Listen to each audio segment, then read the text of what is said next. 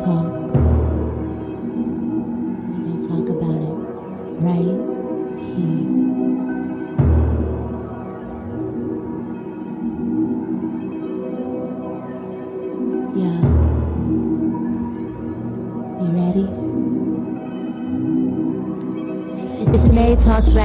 We gon' talk about it right here. We gon' talk about everything you like. I'ma make it real, real clear. It's Tanae Talks right here. We gon' talk about it right here. I'ma talk about everything you like. I'ma make it real, real clear. Cause it's Tanae Talks. And I'ma talk about it. Yeah, cause it's Tanae Talks. And I'ma talk about it,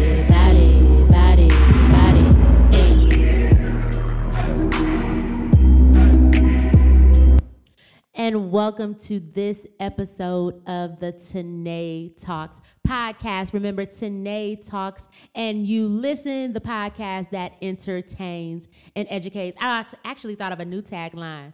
It's it's the podcast where you laugh and learn. Because you're going to laugh and you're going to learn. You're going to learn so much. And as you know, May is Mental Health Awareness Month. If you didn't know, it is May, uh, Mental Health Awareness Don't Month. know, It's the, now you know. It's the month of May. And to my listeners um, who have been rocking with me since the beginning, or you follow me on the blog, or if you're if, if you're new, mental health is near and dear to me as my mother struggled with mental health issues for the majority of her adult life, um, being diagnosed with bipolar disorder and schizophrenia at the age of 29. So the onset for her was 29, and I was just five years old. And so today's episode is entitled Black Male Trauma. Black male trauma. And I'll be featuring one of my favorite people in my favorite human beings in the entire world and universe, this side of heaven. Um, I have uh, the the star himself, Paris Star, aka Lord Paris of America. That is literally his legal name. His legal name is Lord Paris of America. you make it sound like you know. So- because like who who renames themselves Lord Paris? Like actually, actually, it's Lord Paris Star, and I just Okay. recognize where my lordship is recognized in is the United States of America. Yeah, so Lord- Lord Paris.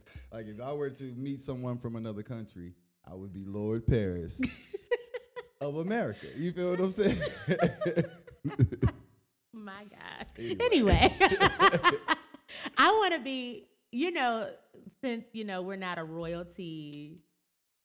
State, Exactly, I guess exactly. you could say the world literally recognizes Beyonce as like lit- our literal queen. Yeah. which is wild. So I want to be Tanae talks. So be the king? princess.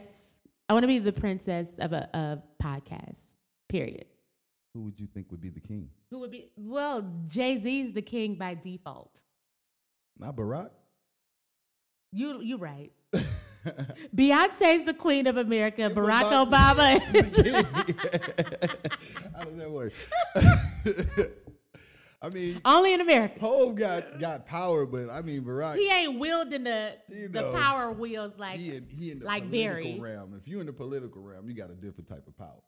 right. But Beyonce is not even in the political world. They're like, oh, she's the queen. Beyonce is Beyonce. Beyonce is Beyonce. So um, Paris is a returning guest. If you've been listening to Tanae Talks, he was on the uh, aging out of rap episode. Aging out. Are my you too? when is when is too old to be out here rapping in these Uh, streets? well, I'm 36 as of two days ago. So uh, I wouldn't say that's too old. That's too old to market to kids. We talk, but we talked about all We that. talked about all that. Go check out the episode. So Paris is a native of Flint, Michigan. You know, I always got to represent the fly. You know it, you know it. and this episode is entitled Black Male Trauma. We literally could have ended it right there when I said he's from Flint and he black. It's, self, it's self-explanatory. You know what I mean? Like you say less. Say no more. But you know, I, I hate to say it like that. You know, y'all know I love my city. I ride for my city, but it is a lot of trauma there, especially growing up in the era and in time in which we grew up. But he took that trauma, turned it into Black Boy Joy. He obtained his bachelor's degree from the University of Memphis. Shout out to the M. You know what? You know what? He uh, he obtained his master's degree. He had a stun on him from the University of Memphis. Yeah, Go yeah. Tigers! yeah, we did that. And right now he's working on his PhD. I'll let him further tell you what he's focusing on with that PhD and where he's getting it from. Well, um, it's by techniques you could say it's a PhD, but I'm going for my educational doctorate to uh, in leadership uh, at the University of Trevecca Nazarene. Uh, it's in Nashville, Tennessee. It's Christian University, which is major given that I am uh, a non-denominational. Well, I wouldn't even say non-denominational. I'm non-religious per se. You know what I mean? I'm very spiritual. I believe in God. I believe in being a great person. I believe in karma, but I'm not religious by any means, but I'm going to a Christian university, and it's a it's a challenge um, because I have to introspect and hold my my views and everything because you know like I can be I can be a little opinionated at times, and also because I have to continually find value in religion, mm. which is you know kind of ironic. But Do I you not it do you not find value in religion? no, no, no, no. That's not what I'm saying. What I'm saying is I definitely find value in religion, but given a person that doesn't practice religion, you know, it, it puts me in a space to where I'm practicing in a sense. You know what I mean? Because I have to do uh, devotionals weekly. I have to uh, meet with class members me- weekly in terms of just uh, connecting on a spiritual level. So, it, it, specifically for Christianity, though, and like I said, I don't normally do it specifically for Christianity. So it kind of it, it's making me get more practice and open open minded, which I do appreciate. You know what I mean? So, like I said, it's just ironic. Do you do you remember that one time you came to Dallas and we were out in the streets having a good old time and the people were preaching in the street? Yeah, yeah, yeah, yeah, yeah. and I had a whole little ministry with them. you, you did, and they were trying to comfort me too. Like they were they were trying to convert you so hard. they was trying to convert me for real, which I'm like, man, you know, And you- even there's though nothing to convert. I believe in. God. You know, I go to church, I, I, but not just specifically any church. You know what I mean? Like, I, so there's nothing to convert. I guess I gotta get saved and sanctified, which I understand. and filled with the Holy you know? Ghost. You know? So I'm a Christian, but and uh, I don't want to say but. I hate to add that caveat. yeah, But it is not even though the religion in a sense teaches you like you need to convert people so to speak. yeah. I'm I'm I'm of the mind of and they'll know we are Christians by our love and if I be lifted, I'll draw all men unto thee. So I don't necessarily gotta beat you over the head with it. Yeah, you know what. I mean? And so anyway, what what we say all that to say. Welcome to the Tanae Talks podcast. welcome, welcome to the to Tanae Talk uh, Ministry Hour. but we really wanted to talk about this this um I guess issue in the black community of black male trauma. Yeah. I don't think that it's addressed enough. Paris and I were talking about 2 months ago and we you know, we routinely check in on each other, but we end up talking our conversations could go on for hours. We were talking about something else. It led to black male It trauma.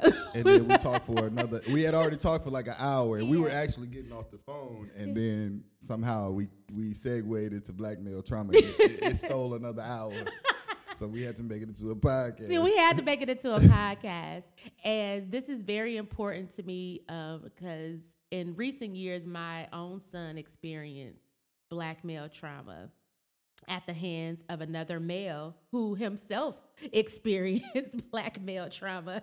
And sometimes it could just be perpetual. And we want to be able to stop it so that we don't hurt or harm anyone, whether it be emotionally or physically or intentionally or unintentionally. So we need to talk about these things and we need to address these things. As I mentioned before, we're from Flint, Michigan. And so Mhm. Trauma is not new. We ain't new to new to it.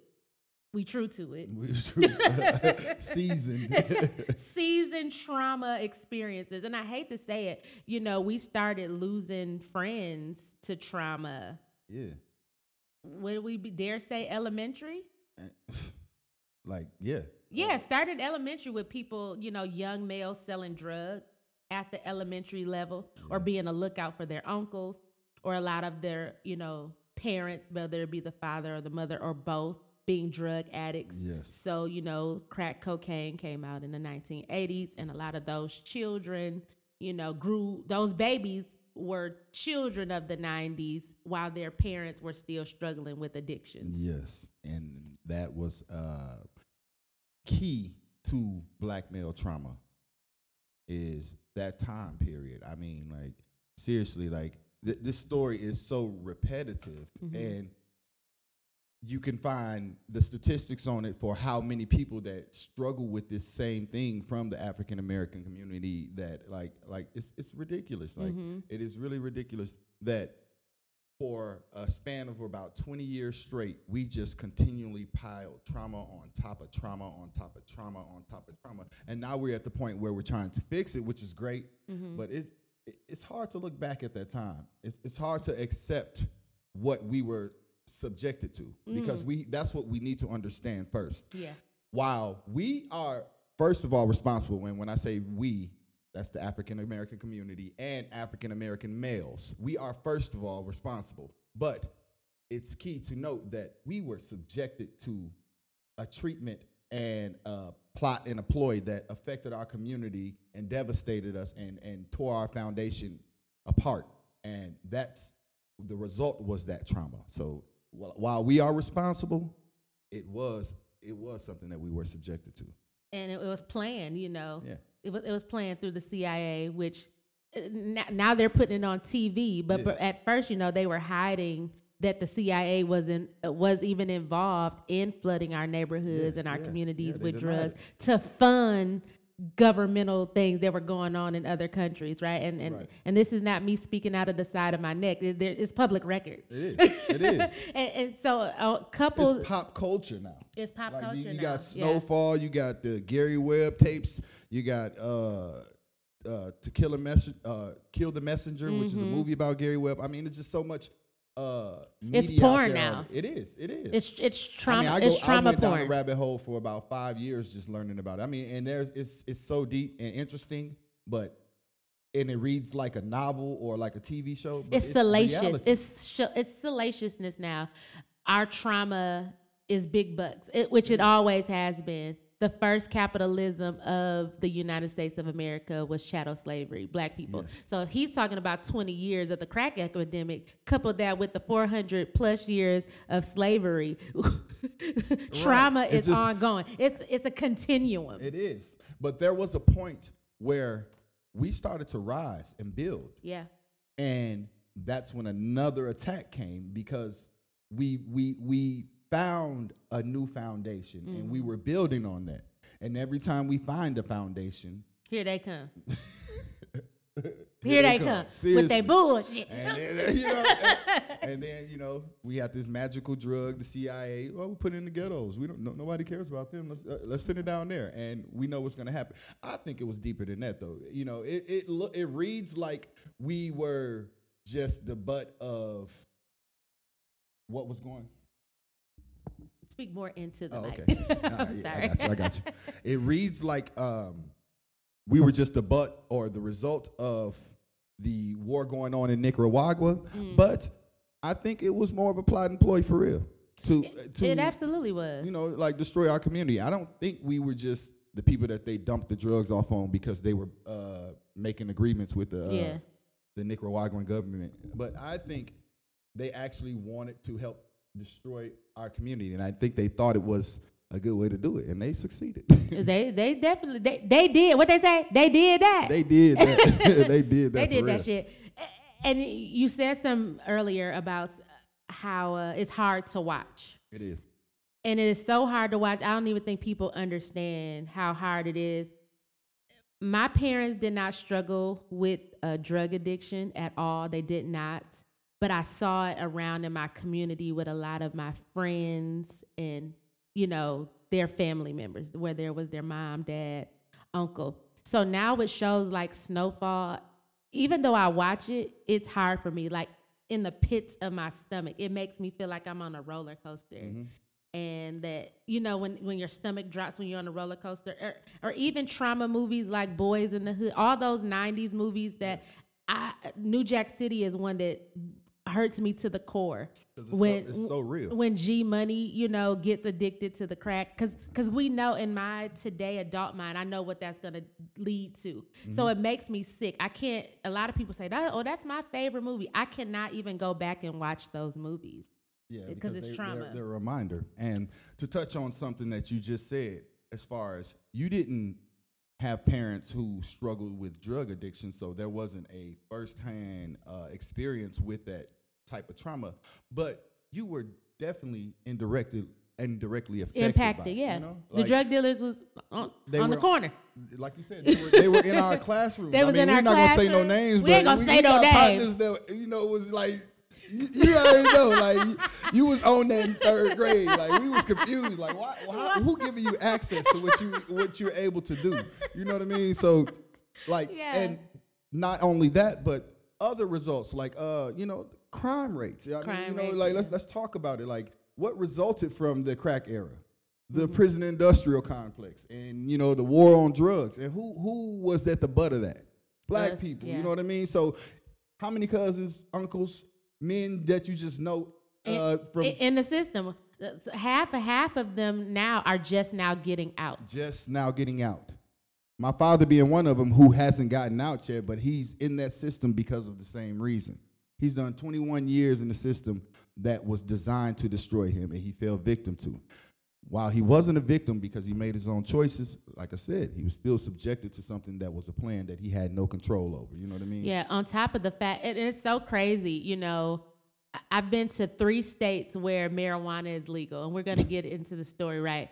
But when I go into those dispensaries, you know, as to, to view it, guys, just to see. the main people that be lined up to get in or when you get access in are white women and white men in the dispensary. I'm talking about buying heavy, Yes. and and they taxing up in there. Okay, yeah, you yeah. gonna come out spending upwards of no matter what, a hundred, a hundred or more I mean, yeah, yeah. You, in, in you the smoke it- easily, you- and so it I, makes mean, you. I, I smoke marijuana. I'm not gonna Okay. front. Yeah, if you Are you saying I'm fronting? I mean, You I ain't You said. you front. yeah. you said I'm not gonna You front. might just, you, I know. I'm, I'm specifically about you know me. And, okay. You know. yeah, focus on yourself. I'm focusing. Okay, shit. you shit. know, uh, everybody else, you know, whatever they do. I ain't saying nobody else around. Right. Okay. Period. Anybody. But no, yeah, it is. It's and it's so boutique now, and Oh, that's the word. you know- Boutique. you know what I mean? And it's like let everybody that went in for a marijuana charge let them out, Right, Because like- they'll take our trauma, they'll create, they'll they'll create our trauma, and like you said, sell it back to us. But then we're still suffering from it. How many men are locked up Right on a, now. and we're not going to even talk about crack cocaine, Mar- a marijuana charge where they they had to be taken from their kids, and in turn, their kids struggled mentally and uh, physically and all these other I because mean, they weren't there. I mean, seriously, over marijuana, and like you said, it's legal in multiple states. I myself was a victim of that.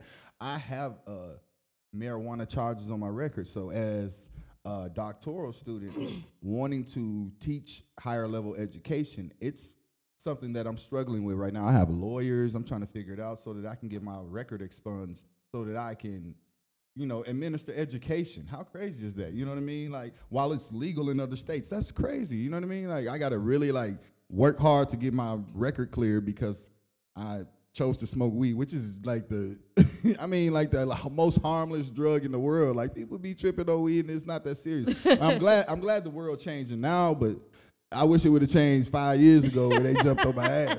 you know what I mean? About a couple bags of weed. Like seriously, man. 'Cause, I Right. mean, like I'm I'm a law-abiding citizen. I own properties. I have businesses. Why like why is this such And a big issue? You know what I mean? it's crazy that you just had to um, say a, a law-abiding citizen when half the people, business owners, corporations are not law-abiding citizens. right, right. right. the law just happens to bend in their favor. Yes, but that's another yes. story. So let's get into it. Okay. Black male trauma survivors are significantly less likely to be utilizing mental health services um, than other ethnic groups. high other excuse me other sex ethnic groups. So this is specifically focused on ma- black males. High levels of daily crisis, a lack of steps to obtain services, and service eligibility issues were significant individual barriers to mental health service for black males, whereas social support, occupational disability, and PTSD, that's post traumatic stress disorder symptoms, severity were significant facilitators for mental health service use. Excuse me. So basically, that that's basically to say that bl- black males have they're survivors of trauma, but how they address the trauma there is not being addressed. It isn't. Uh, whether they're not obtaining uh, obtaining the services for whatever reason, uh, or either they don't even qualify for the services, so there's a barrier there. Maybe they don't have health insurance. Uh, maybe they're a felon. Just all these things, and they don't have the social support. Sometimes it's a stigma within they the they homies that they hang around. You know, Right. they don't want Right. to admit that hey, I'm going to get help.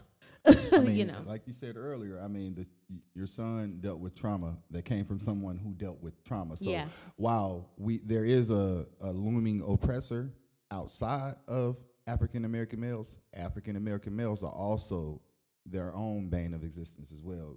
By like you said, not indulging in things such as healthcare. Not let's let's scratch healthcare for a second. Not even indulging in regular medical care. Yes. You know what I mean? Regular medical care for something as simple as that ongoing headache that you might have. Right, right, right. And then it's too late. You got an aneurysm. Yes, yes. I mean, like, so healthcare, medical care. I mean, just basic responsibilities of male manhood and just being a male. Like, we, we need more examples. We need more action. We need to be more involved in teaching the youth and involving ourselves. A lot of times we look at each other and say, okay, well, it's too late for me. So we need to figure it out for the kids. No, we need to figure it out for ourselves. I'm 36 years old. It's not too late for me to learn how to eat healthy. It's not too late for me to get therapy. It's not too late for me to uh, learn to communicate and learn to love. I mean, you know, like I said, we can be our own Achilles heel at, at times. Yeah, you was a victim, but Yeah. you ain't got to keep spinning in the same circle, going through Yeah. the same bullshit because you don't want to make yourself better. You know what I mean?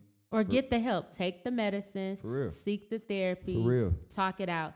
So, what has been your experience with trauma? And you you have such a I don't want to say it's unique. It ain't Nah, unique. it's not it's unique just fascinating. Yeah, I mean, uh, the whole of my experience with trauma is, uh, specifically for myself, is you know with crack cocaine addictions from my both of my parents, uh, imprisonment from my father, and continuing imprisonment. I haven't uh, had a strong relationship or even hugged my father since I was four years old. You know what I mean? So, um, and my mother, I basically emancipated myself from her when I was 11 years old, and kind of just had to fend for myself from there for a while with some, with support of family and friends, but not in a real family structure that was needed. And, and that's the core of my trauma. Now, the, it, it, there was more that came after that, and then as I got older, I started to self-inflict, which is another key thing. Like black men self-inflict a lot, but yeah, that's the core of my trauma. Just dealing with uh, lack of parenting, lack of uh, resources, um, being in low income, uh, being around a lot of crime and violence. You know what I mean? And that's where my trauma comes from specifically. And like you said, it's not unique at all. It, there's millions of kids. I mean, millions of kids that's going through the same thing, and that have went through the same thing. I remember you told me years ago, and I don't know if you recall this story, something about having to use urine to. Do you know what I'm referring Yeah, to? yeah, Do yeah. you want to share that? That's okay. traumatic. Okay, now you want to talk about some specifics? Okay, yeah, yeah. I mean, I, I've been through some stuff. I ain't gonna lie. I, I've been through a lot. I mean, you know, Yikes. not just because I was black, but because I was poor as hell, you know what I mean, and didn't have a lot of uh, support and guidance. And, you know, because of the situations that I was placed in. So, okay, I'll tell you about a, a, bad, a bad story that happened to me. Um, com- growing up as a kid, we were in the same class uh, in third grade. No, no, we weren't. Were you in Miss Williams? No, that was fifth grade. Was Miss Williamson? Miss Boyle. I was in Miss Boyle. That's that's fifth grade. Yeah. What grade? What class were you in third? Uh, Miss Cribs. Miss Cribbs. Okay, not same class, same school. Anyway, Okay. kind of a little different lifestyle though. Me myself, we didn't have lights, water, gas. You know what I mean? Um, I was living in a house with a lot of people addicted to drugs, making a lot of bad choices. You know what I mean? And I had hair at the time as a kid. You know, um, I guess I got what black people call good, Good hair. Me? yeah, he, the juices and the berries. I to talking. have It was so I used, pretty. to, I used to rock the pony. I got dreads now. You can't tell me. you I used to rock the ponytail as a kid. You know what I mean? And even though you got good hair, you know what I'm saying. You want your shine. You gonna need you some grease and water, uh, some shampoo. I mean, uh, some conditioner or something, right? So, right. given that I didn't have any water in my house as a kid, when we would get jugs of water from the store or borrow from a, a neighbor, I would give me a special cup of water and sit it in the window and put my hairbrush in it so that I can, you know what I'm saying, get get the pony right every morning. you feel me? like I, every morning I get up, I brush my ponytail to go to school. Well, my aunt, who was living with us at the time, didn't know what the cup was for. And we didn't have any water in the house. So she needed somewhere to use the bathroom. She was pregnant in the middle of the night. She needed somewhere to use the bathroom. So she takes the cup that I use to brush my hair every morning and she pisses it. so I wake up the next morning not knowing I'm brushing my hair with it. And I get to walk into school. My mama like, what's that smell? I'm like, yo, I don't know. She like, I think your auntie pissed in your cup that you used to brush your hair with. Mm. Wow, that's that's a story that's like, you know, kind of, you know, entertaining per se. It, wasn't entertaining when you told me. I was mortified. I laugh at it, but you know, I learned that that's that was my medicine, learning to laugh at my trauma. I'm, I'm very goofy. I make a lot of jokes. You know, me and her, all we do is laugh all day. But I learned to laugh at my trauma instead of letting it be things that you know kind of weigh me down and hurt me, Mm-hmm. which was a hindrance. I found out later as an adult Yeah. because I, I blocked a lot of stuff out and I tried to brush it off with comedy a lot, and it didn't address any real issues. You know what I mean? It may have it made you feel good, better temporarily, which is necessary but it didn't address any real issues, and I had to go back and face those issues anyway. You know what I mean? So it's not always good to try to laugh off your pain. You know what I mean? Like, for real. Yeah, and that's so. Uh, and a lot of comedians, uh, you know, Paris and I both love comedy. I tell Paris all the time, please be a stand-up comedian, because most of the best comments is steeped in pain. Right, right. When we thought Kevin Hart was funny, it was because he was talking about yeah, talking about serious painful issues. Yeah, things. You know, it ended up being funny. It- it's not funny in the and grand scope. Relatable to other people. It was super relatable. And so that's what we do. I'm the same way. I laugh when I'm nervous because that's a coping mechanism. and I right. Yeah, I- and I laugh when things are I make jokes crazy. at funerals, like I, I like not about the funeral, but I'll make something to try to lighten up the mood. Yeah. Just because I don't know how to deal with pain per se. I had to I had to learn that about myself. And- and- yeah, when my mom when my mom died, Paris was Paris was in town. Do you remember? Like you had me just cracking up the Yeah, whole time. yeah. Then we went out to the club and then I broke down. Like I broke down in the middle of the club. you know, you know, I could only laugh and put it off for you so know long, for, you for know so long. And, and that's a real thing, man. You got to deal with it. You can't just try to bottle it all up and laugh it all off. You know what I mean? Nah, it don't work like that. You got to really deal with this trauma. So how have you coped and handled your trauma? Uh, like I said early on, it was a, m- uh, it was a matter of building up defense mechanism, mechanisms, uh, learning how to not feel. You know what I mean? Mm-hmm. For like the majority of my life, up until about 23, 24 years old, I didn't know how to feel things. You know what I mean? And I prided myself on that. I ain't got no feelings. I'm real. I'm hard. I don't care about nothing. And you know that got me through. But that built up a lot of walls, damaged a lot of relationships. I mean, you know, it just that just wasn't the way to be. So at some point in my maturity and having emotional breakdowns from dealing with so much trauma, like I just had to learn, you know, for one, pray. I mean, like I said, you don't have to be religious to have a serious relationship with God, and I have one. I mean, I'm that's important. I prayed a lot, and I learned to really find out what was wrong with me. You know what I mean, or Mm. what what issues I was having, because nothing's wrong with me. It wasn't my fault for what I, what I dealt with as a child, but what issues I was having, and and really face those issues. I couldn't afford therapy as a young man, but I knew that I needed to to work on some things. You know what I mean? I, I didn't I didn't have the resources, and I didn't like you said lack motivation because all my homeboys we all hard. Ain't no feelings, bro. What you bro? You you got feelings, bro? What?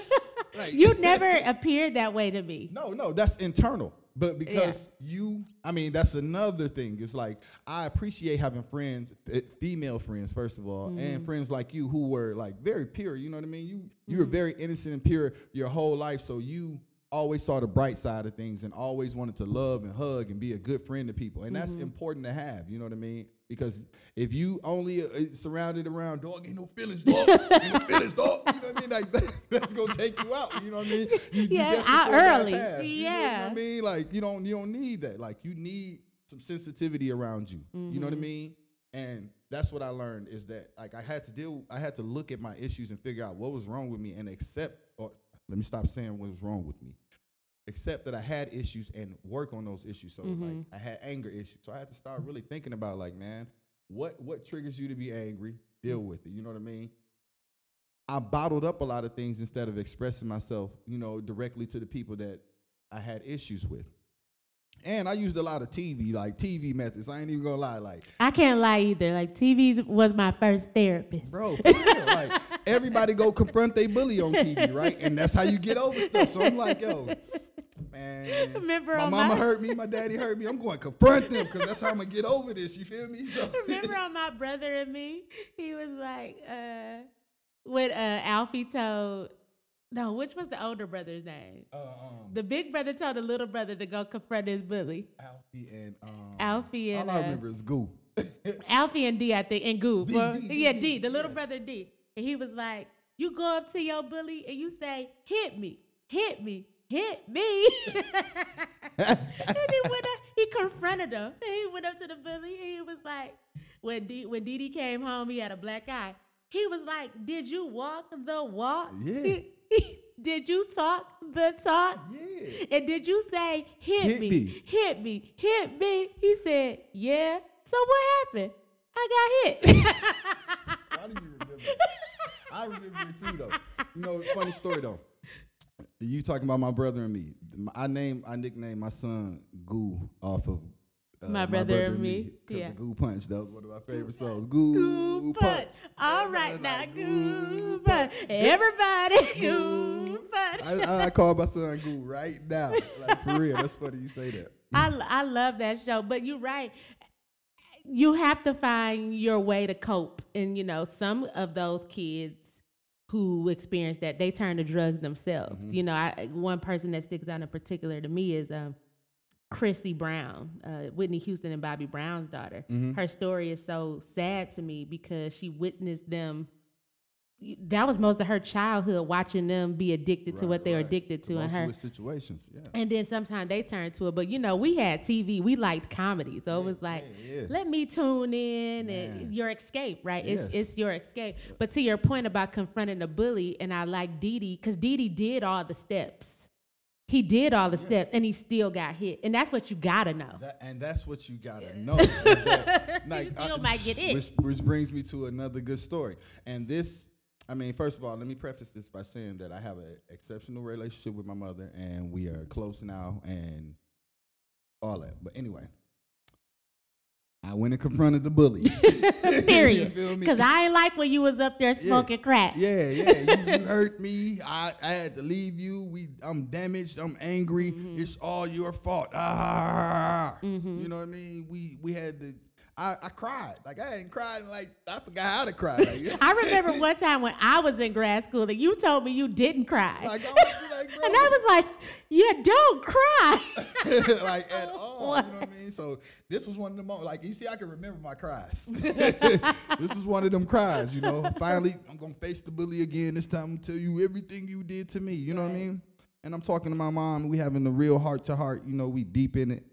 And you know, I'm telling her everything, and she look at me like, "Yeah, that's the same thing that happened to me. Like Sorry. nonchalant as hell. Like I'm like, I done gave you everything. Like I don't express none of it. I'm, I'm hard. I'm, You gave Bar- her an bar to bar, you feel award-winning performance. no, I gave it all to her. I'm talking about the crocodile tear. Every you hurt me. Ah. And She like, bro, I'm talking about didn't flinch. First of all, this is how you know I'm raised by some wolves, bro. Because my mama like all these folks that raised me as wolves. She didn't flinch me, G, and was like, yeah, that happened to me too.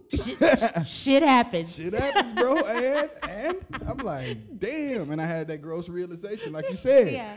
hit me, hit me, hit me. And what he do? He hit your ass. I mean, you know, there, there is no fix, and that's that's it. That's. Dog, I'm sorry. you so crazy. I should not be laughing this hard at that traumatic ass experience. but y'all gotta be in the studio. it's, it's the truth though. But you know, like that's that's what we have to know. You know, there there is no end to trauma.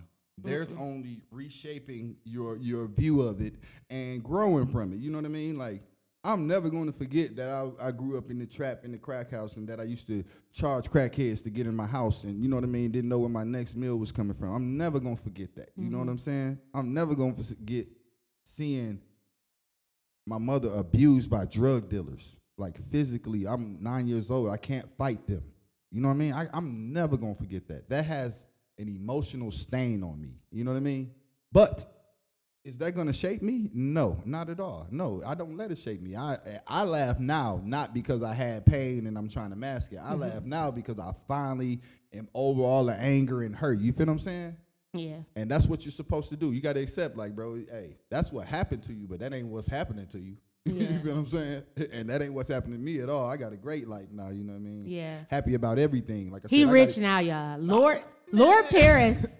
Lord Paris Star is rich now. I am. He, he I, at the top of the call, at the, the call, at the top of the show, I, I mentioned that um, he, uh, you know, is from Flint, but you know, lives in Memphis. But actually, he's a resident of the world now. He, you know, he travels the, the- with his family, which is beautiful. yeah, yeah, definitely, definitely.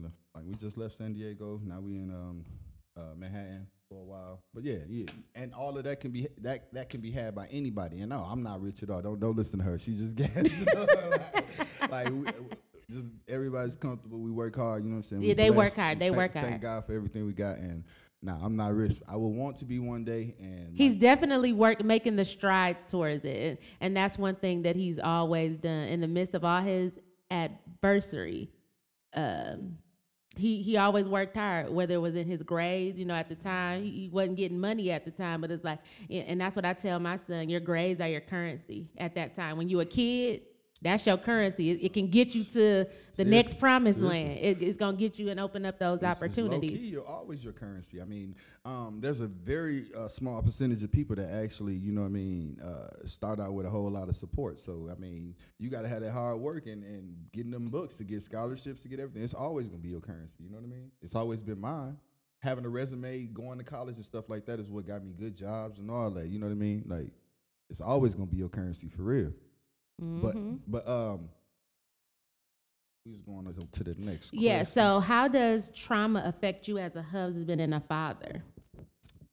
That's a real question right there. Mm-hmm. and it, it makes me be honest because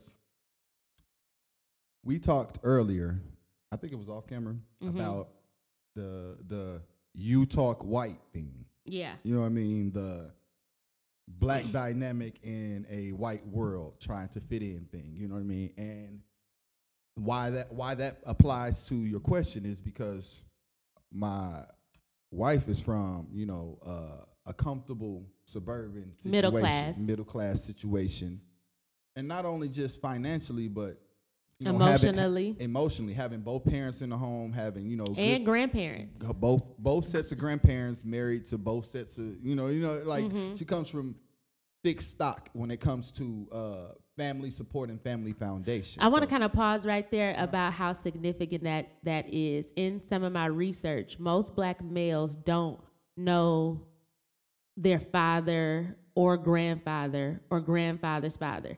So the fact that she, you know, daddy, granddaddy, great granddaddy, yes that's, that's that, that's like uh, gold. That's jackpot. I mean you know I ain't gonna say that's the number one reason but, you I know, mean, that's I mean she fine too but you know that, you come from good stock baby you know what I mean I ain't mad at you know but yeah so she comes from that type of life and you know it has a suburban um aspect to her. You know what I mean? Like my wife don't she don't get like, you know, like I had to teach her about like when we run out of things, like, you know, bread, you know what I mean? Like you can fry the bologna and just eat it in your hand type of stuff like that. She don't know nothing about sugar bread. She don't know nothing about none of that. You know what I mean? My son love noodles. She don't never eat noodles. You know, she ain't got none she ain't on none of that. You know what I mean? I'm But- not. I'm not on that either. I mean, but you at some point in life, there there were those type of things you were exposed to. She was never exposed to. You know what I mean? So with that being said, my son, you know, he's a privileged kid. You know what I Mhm. mean?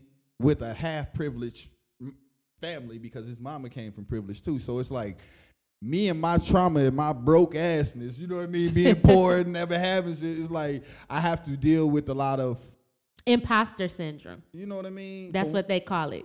yeah, yeah, that's the you know- term. yeah, you know. like, do I really belong with her? Yeah, for one. For two, I have to like understand that they don't see the world that I see it. You know what I mean? Yeah. Like I saw the world from not knowing where your next meal comes from. So that's my perspective. Like the world ain't safe.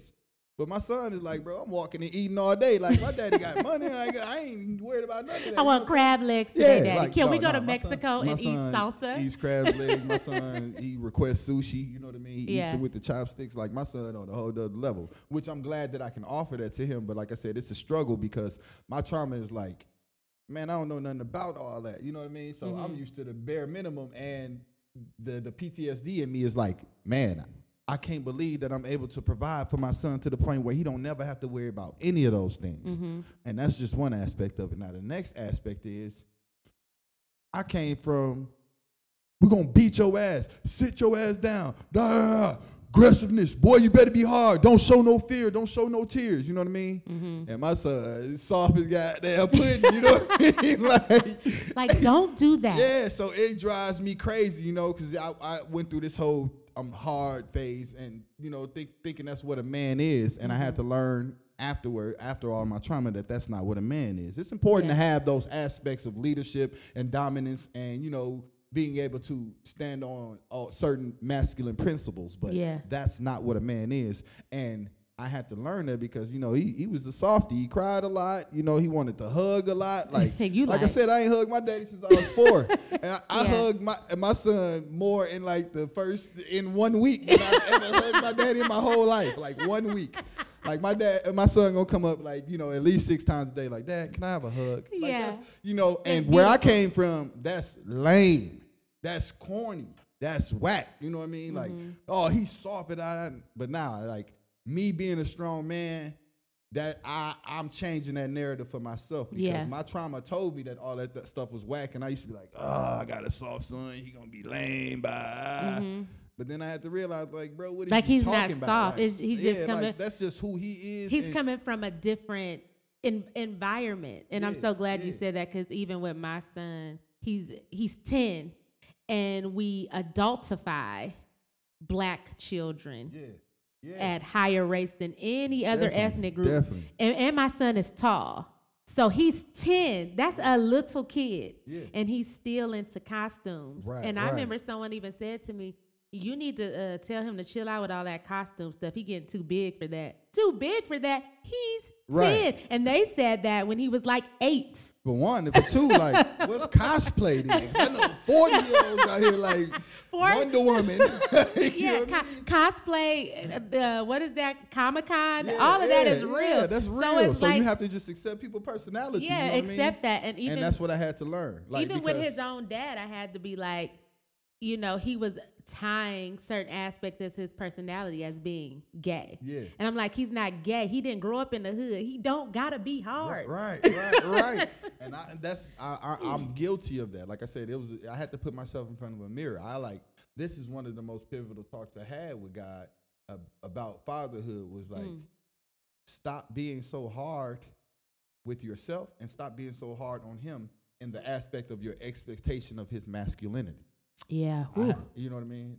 Yeah. Like I really had to learn that, like, cause, cause, like I said, you know, we we we gang banging, we thugging, and that's where we came came from. Not we we as in me myself, but like my whole culture. That's what we know: hard, gangster, thugging, all that. You know what I mean? Like, and that just that's a myth, man. You know what I mean? If that's who you are and that's what your circumstances brought you to be, then that's fine. But you can't be trying to force that and create that as a personality type that needs to be emulated. You Yes, feel what right. I'm saying? And because not saying that it's bad or good. No. It, it's just everyone is different and it's everyone counterproductive though.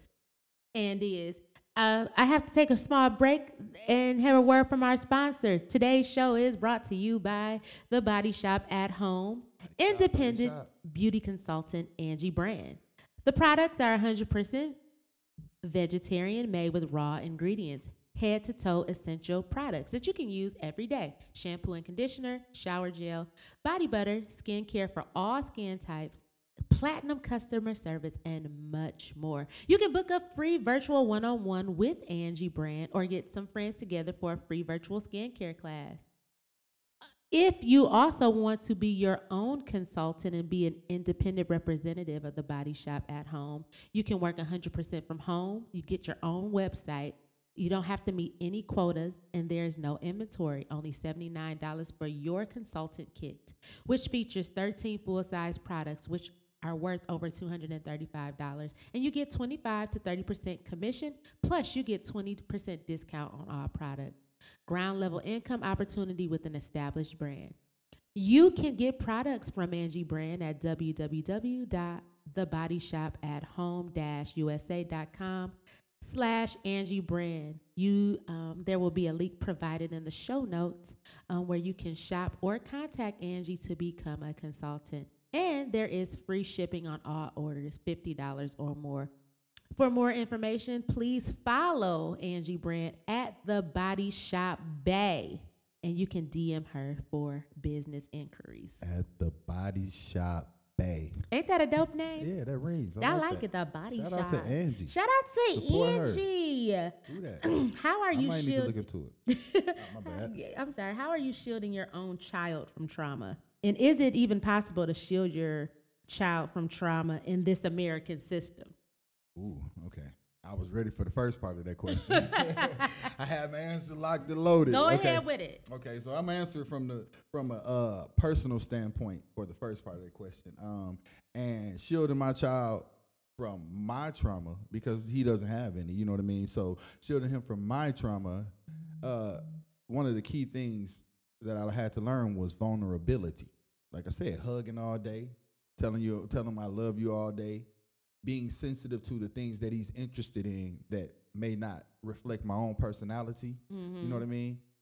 And you know, taking pride, being there every day, communicating with him, talking to him. You know what I mean?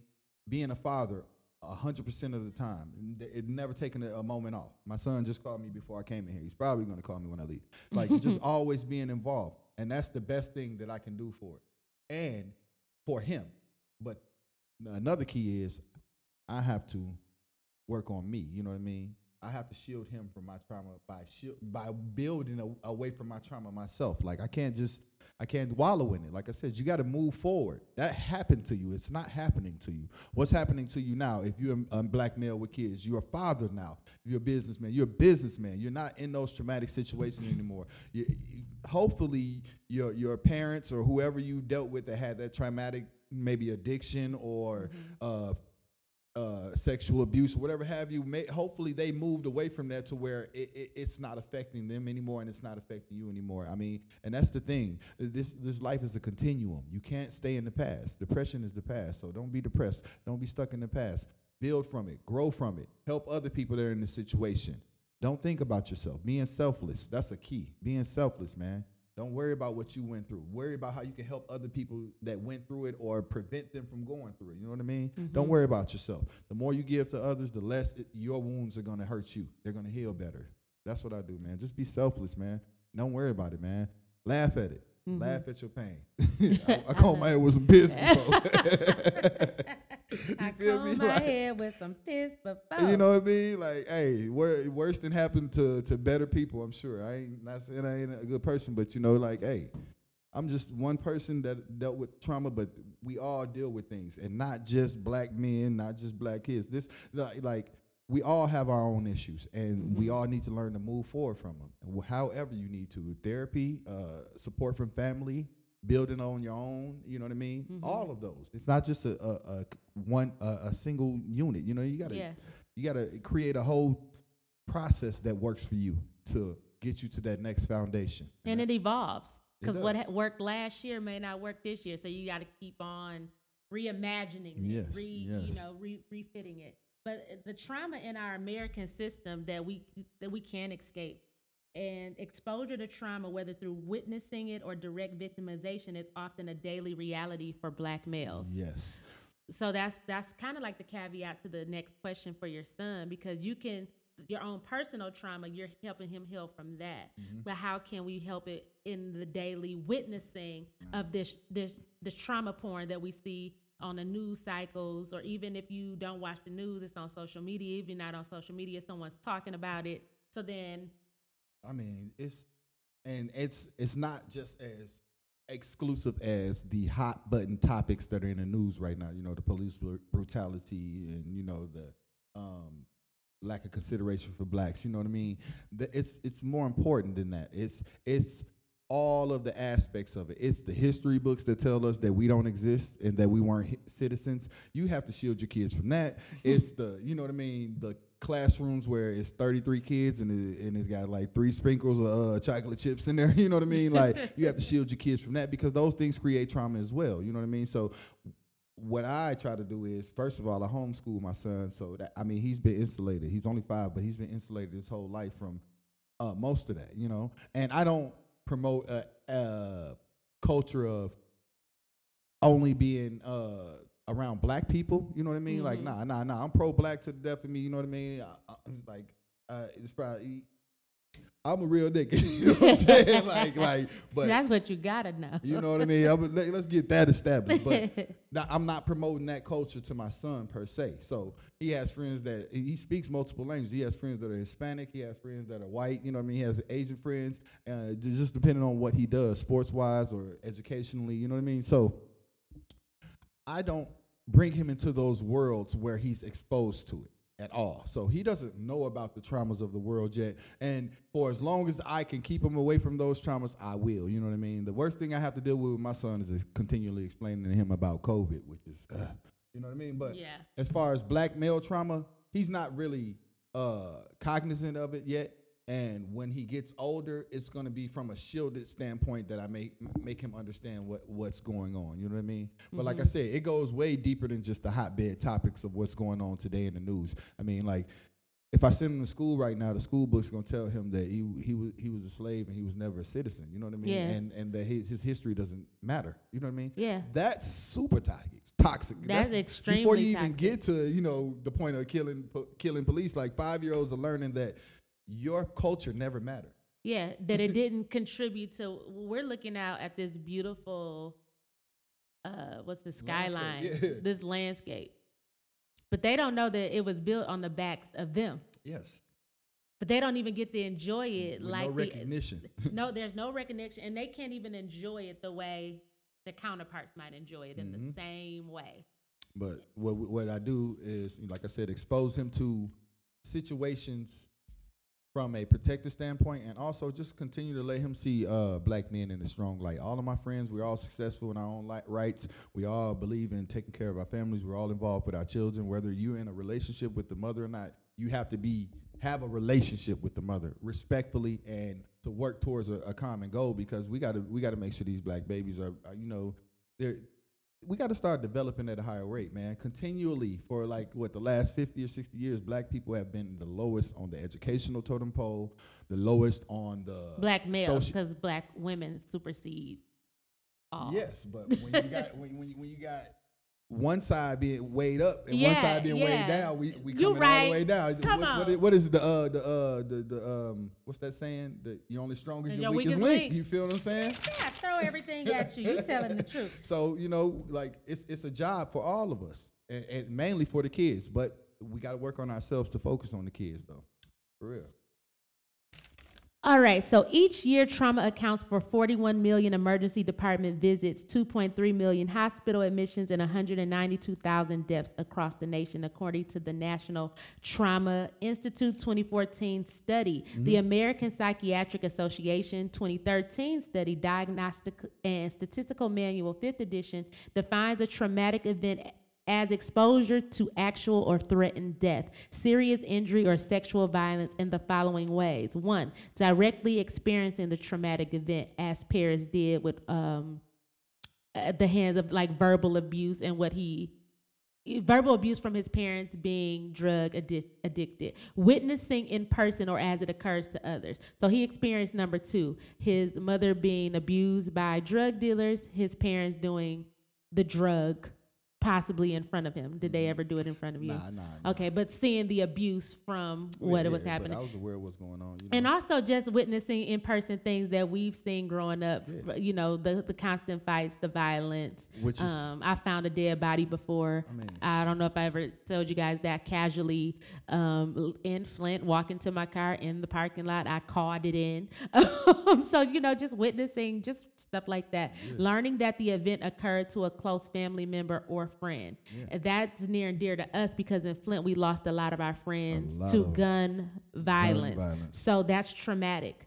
Uh, experiencing repeated or extreme exposure to aversive details of traumatic events.